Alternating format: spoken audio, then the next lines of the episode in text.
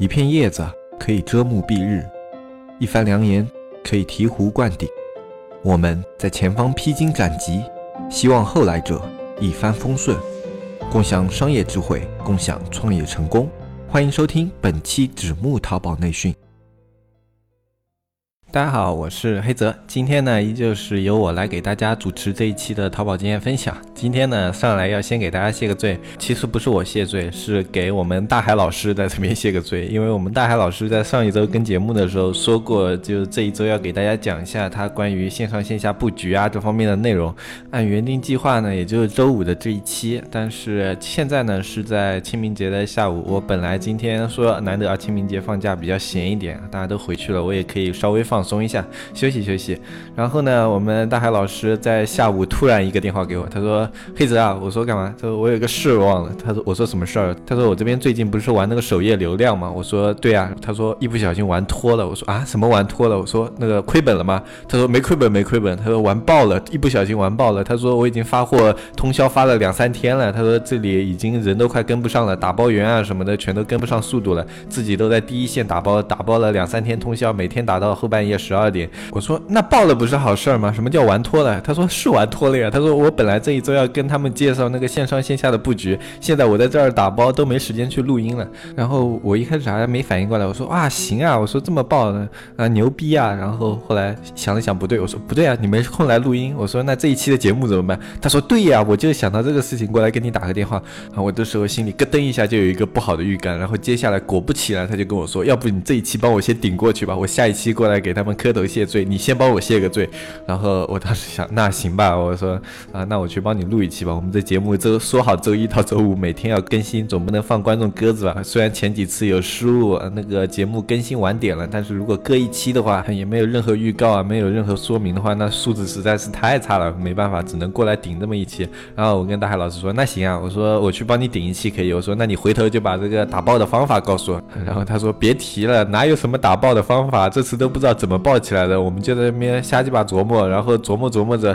啊，就突然之间这个首页流量就爆了，那一天的货量也突然就爆了。然后看位置的话是在呃首淘首页的首页，流量实在太大了，一下子这个产品货源啊，还有那些就是啊仓储啊什么的各方面都跟不上，然后发货速度也跟不上。这一个因为是一个新产品啊，跟上的那种人手啊配的本来就不是很多，然后突然达到了这么爆的量，连包装工都不够，然后又为了不耽误发货，就只能拖着所有的运营。过来一起打包啊，在打包的过程中呢，还要去一边招人，招到人以后再把自己的时间给腾出来。现在的话没有人，只能自己先在这边顶着。他说等我回头研究出来一个系统了，我再回来跟你讲嘛。他说我现在先打包了，然后他就把电话给挂了啊，大概就是这么一个情况。那我这本来就只能放弃了自己小半天的假期过来这里给大家录节目，但是我也要给大家告个罪，就是啊，我也没有准备好今天要说的内容啊，路上也在那边想，但是没有。想出来一个呃，最近社区的一个痛点啊什么的可以说啊，所以今天呢，我讲的内容可能就比较的琐碎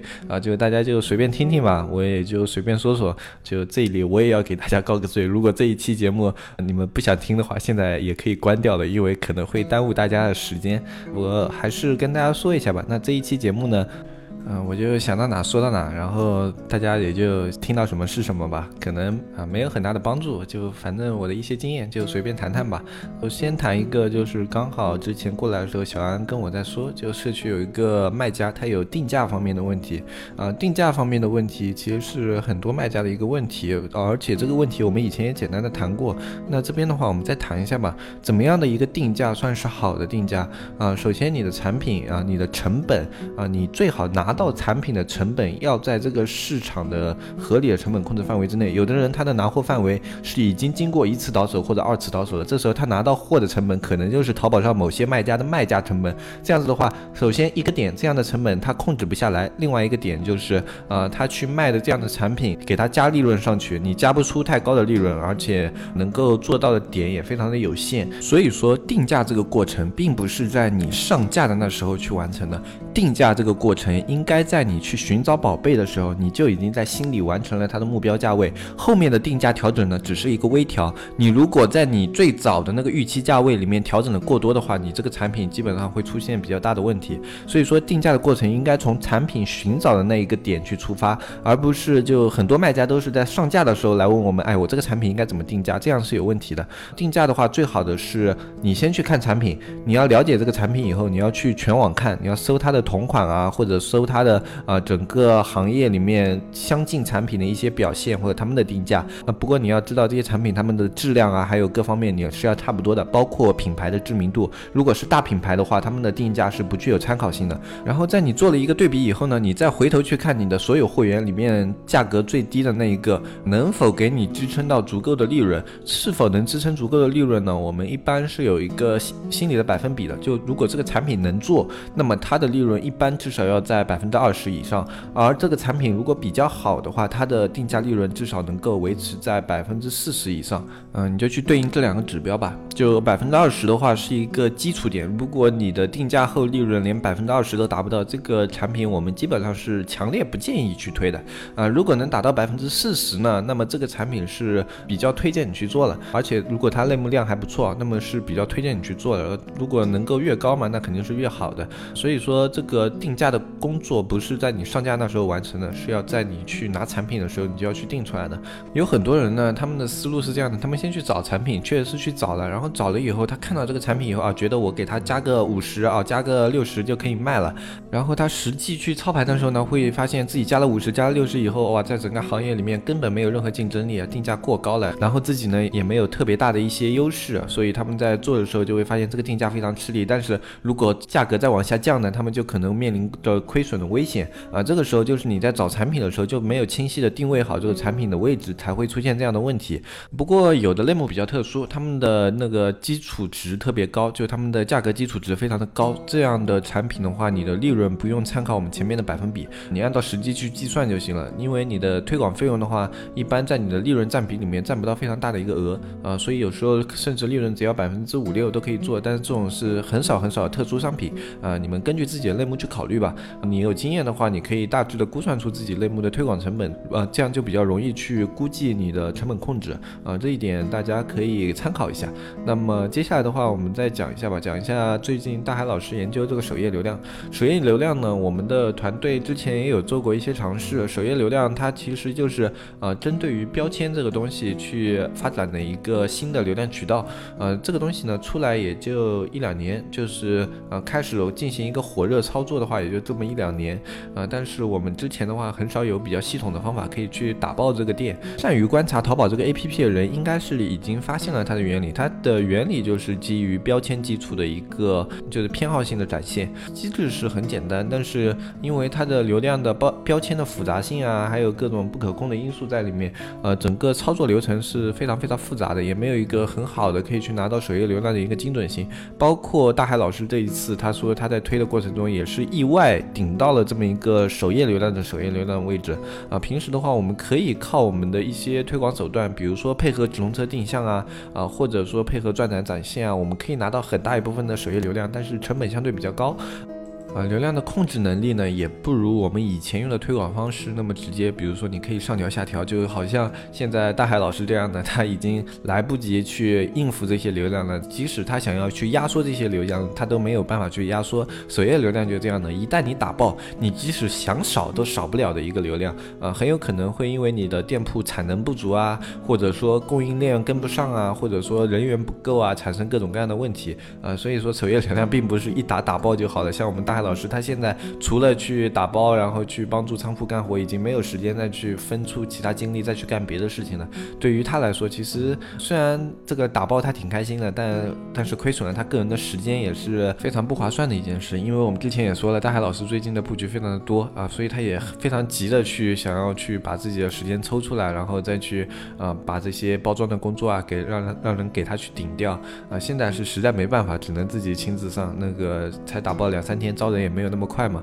啊，然后现在的话，他整个人都是那种打电话的时候都是那种急匆匆的状态，很少看到我们大海老师这样。呃，平常听音频的话，大家应该都知道大海老师是一个嗯比较慢条斯理的人，很少会那种出现那种很急啊那种或者语速很快的状态，不像我，像我的话，有时候讲到关键点，我会不由自主的加快自己的语速，啊，这个呢就是可能跟我的性格有关系。像大海老师的话，从他语速就可以听出他的性格，啊，是一个呃非常温和的一个人。然后这一次打电话已经被逼得像那种被人撵着跑的兔子一样的，就很急躁的那种感觉，感觉也是非常的难得啊。这么来想的话，我过来做这期节目还是物有所值的，至少见到了我们大海老师平常不为人知的那一面，对吧？好，我们来回头来说首页流量吧。那么大海老师他这一次这样打爆的话，我估计他的首页流量不可能是用直通车定向开的，因为如果是这么大量的一个首页流量，然后配合直通车的话，呃，它的成本应该是非常非常高的。啊，我在想我要不要过两天也去帮大海老师去打打包，因为我挺想让他的团队去赶紧把他们这一次成功的一个数据模型啊什么全都拉出来，然后去尝试一下这种成功是不是可复制的。呃，因为电商里面的成功分为两种，一种是可复制型，一种是不可复制型。可复制型的成功呢，是它的数据模型有很明显的一个阶梯性规律啊，或者循环性的规律，呃，它的上升非常明显，它利用某些数据，然后产生了某样的效应，在数据里面是可以很直观的展现现出来的。你在 Excel 里面给大家绘成柱状图啊，或者曲线图啊，都可以表现非常直观。这种就是我们经常说的一些可复制的一些成功案例。这种可复制的成功案例呢，你在接下来去操作商品的时候，只要这个商品本身还行，你用同样的呃数据或者用方法去做的话，它大部分的时候都能起来。我们是比较喜欢这样的方法，但是我们在做淘宝这么多年的过程中，也有过许多次的那种不可复制的模型。不可复制模型它这样的，它没有任何的规律性给你参考，就像大海老师这样的，它的那个流量是突然爆开的。虽然我们一直在研究首页流量，很想它爆，但是呃，它的爆在我们的预期之外，我们的任何数据和操作没有决定到这个爆点。也就是说，它的爆点里面可能有这个大环境的因素啊，或者有一些市场的因素在里面，不是数据可以去控制出来的那些因素。这样呢，就是一些不可复制的成功案例。这样的成功案例呢，哪怕你用一模一样的操作，一模一样的商品，在来年或者在下一个季度再操作一遍，啊，也不可能达到一个爆点。这个我们也是以前遇到过几次啊，包括在直通车和刷单的时候都遇到过。在淘宝这个环境下，虽然说它是一个基于算法的平台，但是它的有的算法可能啊，因为是有隐藏机制嘛，我们不是能够透析它所有的算法，要不然的话，这个平台做起来就太简单了。它有自己的很多算法在里面，有很多因素，也就感觉有很多的偶然性在里面啊。那么在这种情况下呢，我们有时候打包商品，并不知道它是为什么，也挺可惜的一件事情。没有复制性的话，这样的案例只能给我们带来一时的一个金钱收益，但是不能成为我们的经验，所以。也我们希望这一次大海老师最后总结出来数据以后是一次可复制的操作。如果是一次不可复制的操作的话，我就只能看着大海老师在自己在里面赚钱赚的飞起了。嗯，其实首页流量我觉得可以是大家努力的一个方向。你可以去关注一些首页的进入渠道，比如说生活研究所啊、淘达人啊、淘宝直播啊，这些都可以算首页流量。而且首页流量在现在导流能力是非常可观的啊，包括你上面的各种活动位，我们已经比较深入的去研究过这些活动位。对应的是哪一块板块的投放？比如说，呃，你在最上面有一个那个每日必抢啊，这些入口，现在好像之前改版已经把它改没了。嗯，还有一些就是猜你喜欢这种，都算是比较好的首页流量啊。这种入口呢，你都可以去对应到自己的商品，你去看投放哪些东西可以去产生这样的入口。比如说淘达人，你就要去那个淘宝广场去发任务啊。然后又比如说生活研究所这种，很多也是靠淘宝那种达人啊或者淘宝客他们一些比较优质的内容端去。去推送到首页的啊，还有一些就是像那种潮流电玩啊什么的，这些包括都是有那种电商软文。就现在他们淘宝客更加接近于一个自媒体，像这种首页淘宝客更加接近那种优秀自媒体。他们的话更多是按任务、按单数来收费的，比淘宝客一般会更贵一点啊。不过它的整个收费在目前看来，我们尝试过几个，在早期或者在中期的时候，如果你能成功的对接到某些任务，它的表现要比去刷单做基础销量的那个效果更好。呃，它的真实销量，因为它是分区的嘛，生活研究所、潮流酷玩，它这种呃整个的淘客达人里面本身自带标签在里面，然后在这个标签对应的情况下呢，它进来的访客也是有标签权重的，后期依靠标签权重带来的首页流量和呃整个那种搜索流量占比还是比较大的，它比传统的刷单，那就单纯的刷单啊，就你刷那个销量和你去买那种淘客和淘达人的位置去做到这个位置，然后产生的销量，呃，它的权重比是要更高一些的。嗯，我觉得大家可以去放放看吧，有的那些小一点的淘达人，他们的位置也并不是非常的贵。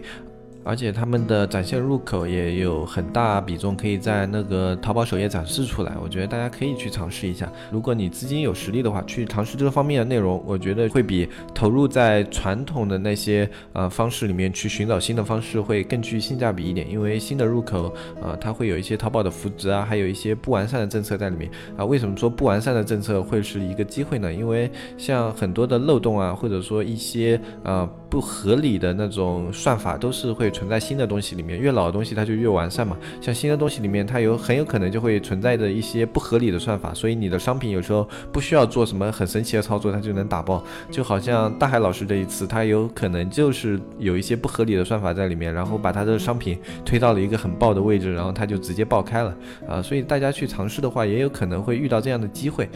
啊，这个我也只是跟大家说，这样去尝试新方法是这方面会更加的有优势啊，不是说让大家去一定去尝试这方面，不做这方面就死掉。那我没有说这种话啊，我是说你去尝试这方面，如果你有相同的资金，呃，你在研究新的直通车开发或者什么的啊，我觉得你去投入到其他的这种首页流量方面，可能会更具性价比一点啊。当然，你也要在挑选的时候去关注这些淘客的质量啊，以及他们的一个自媒体的表现。说到这里，我要插一句，就是你看，其实所所有的推广方式，它都不一定会过时的。就像淘宝客在上一波直通车起来的时候，很多人说啊，淘宝客的玩法已经过时了，大家不要去做淘宝客了，现在去做淘直通车，只要学直通车就行了，淘宝客你不用管。但是这时候到了首页流量的时候，哎，淘宝客它又玩了一个新玩法，其实就改头换面，变成了一个淘宝达人广场，然后它又改头换面，变成了一个啊新的一个淘宝客入口啊。虽然它跟原来的淘宝客入口区分开了，但是它的核心玩法机制依旧是淘宝客一样的。那么你以前有淘客的资源，可能他转到了淘达人，是吧？那你可以跟他很好的继续进行一个续合作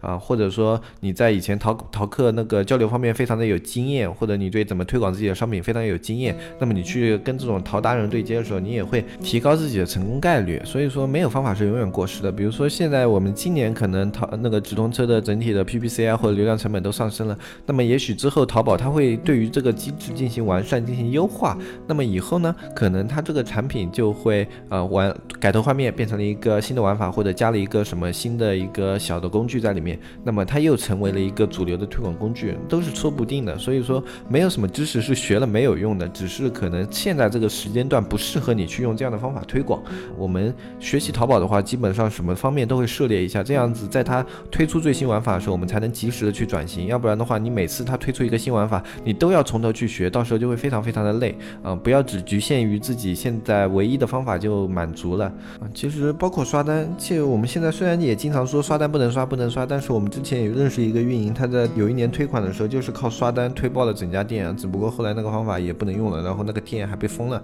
呃，虽然是最后被封了，但是他在推的时候确实让这个刷单起到了效果啊，而且是在整个刷单行业已经被淘宝严厉打击的情况下，他用刷单取得到了效果。其实这也是一个本事嘛。虽然他这个最后的结局不太理想啊，但是在中间赚的钱应该已经可以让他这个啊不完美的结结局。局显得不是那么遗憾了，它中间靠把那个商品打爆也赚了不少钱了啊，所以我们淘宝是没有过时的方法和不过时的方法的，所有方法都可能会过时，所有方法也不会永远的过时啊，它都是只是是否适应这个时间段。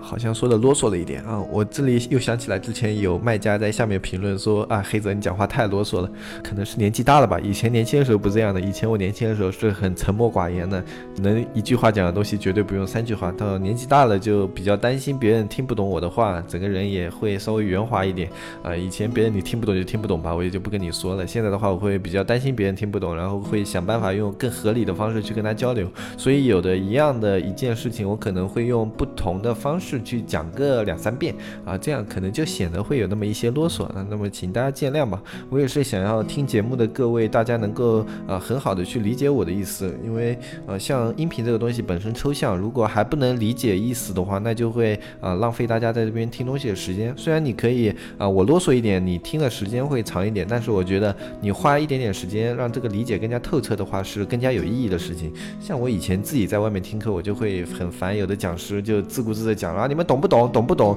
哎，我觉得你问懂不懂是没有意义的，就你去问你的学员有没有听懂，还不如让自己的交流方式变得更多样化啊，然后更通俗易懂一些。这样子的话，嗯，比你这样在上面问懂不懂、懂不懂这样耍老师派头，我觉得是有用多了啊。那么也希望有的效率派的听众可以稍微见谅一下，因为有很多听众他们是很新手卖家，所以他们对于呃淘宝里面有的概念确实不是很理解，所以我每次讲这些概念的时候，我都会啊把这些概念稍微解释一。那些比较注重效率派的话呢，呃，你就在闲暇的时间去听我的音频吧，因为我觉得我的音频在闲暇时间听的话，呃，就不会。让你觉得特别啰嗦了吧？因为如果你真的就是跟听课一样听的话，有的地方的点确实会显得有些啰嗦啊。就像我现在好像又把这件事情啰嗦了好几遍，见谅吧，见谅吧。嗯，然后最后节目还是跟大家说一下几个问题吧。就是小安这里的，呃，小安呢，他在周六周日的时候他是兼职在线的。之前我们节目里面也说过，但是很多听众可能没有听到节目。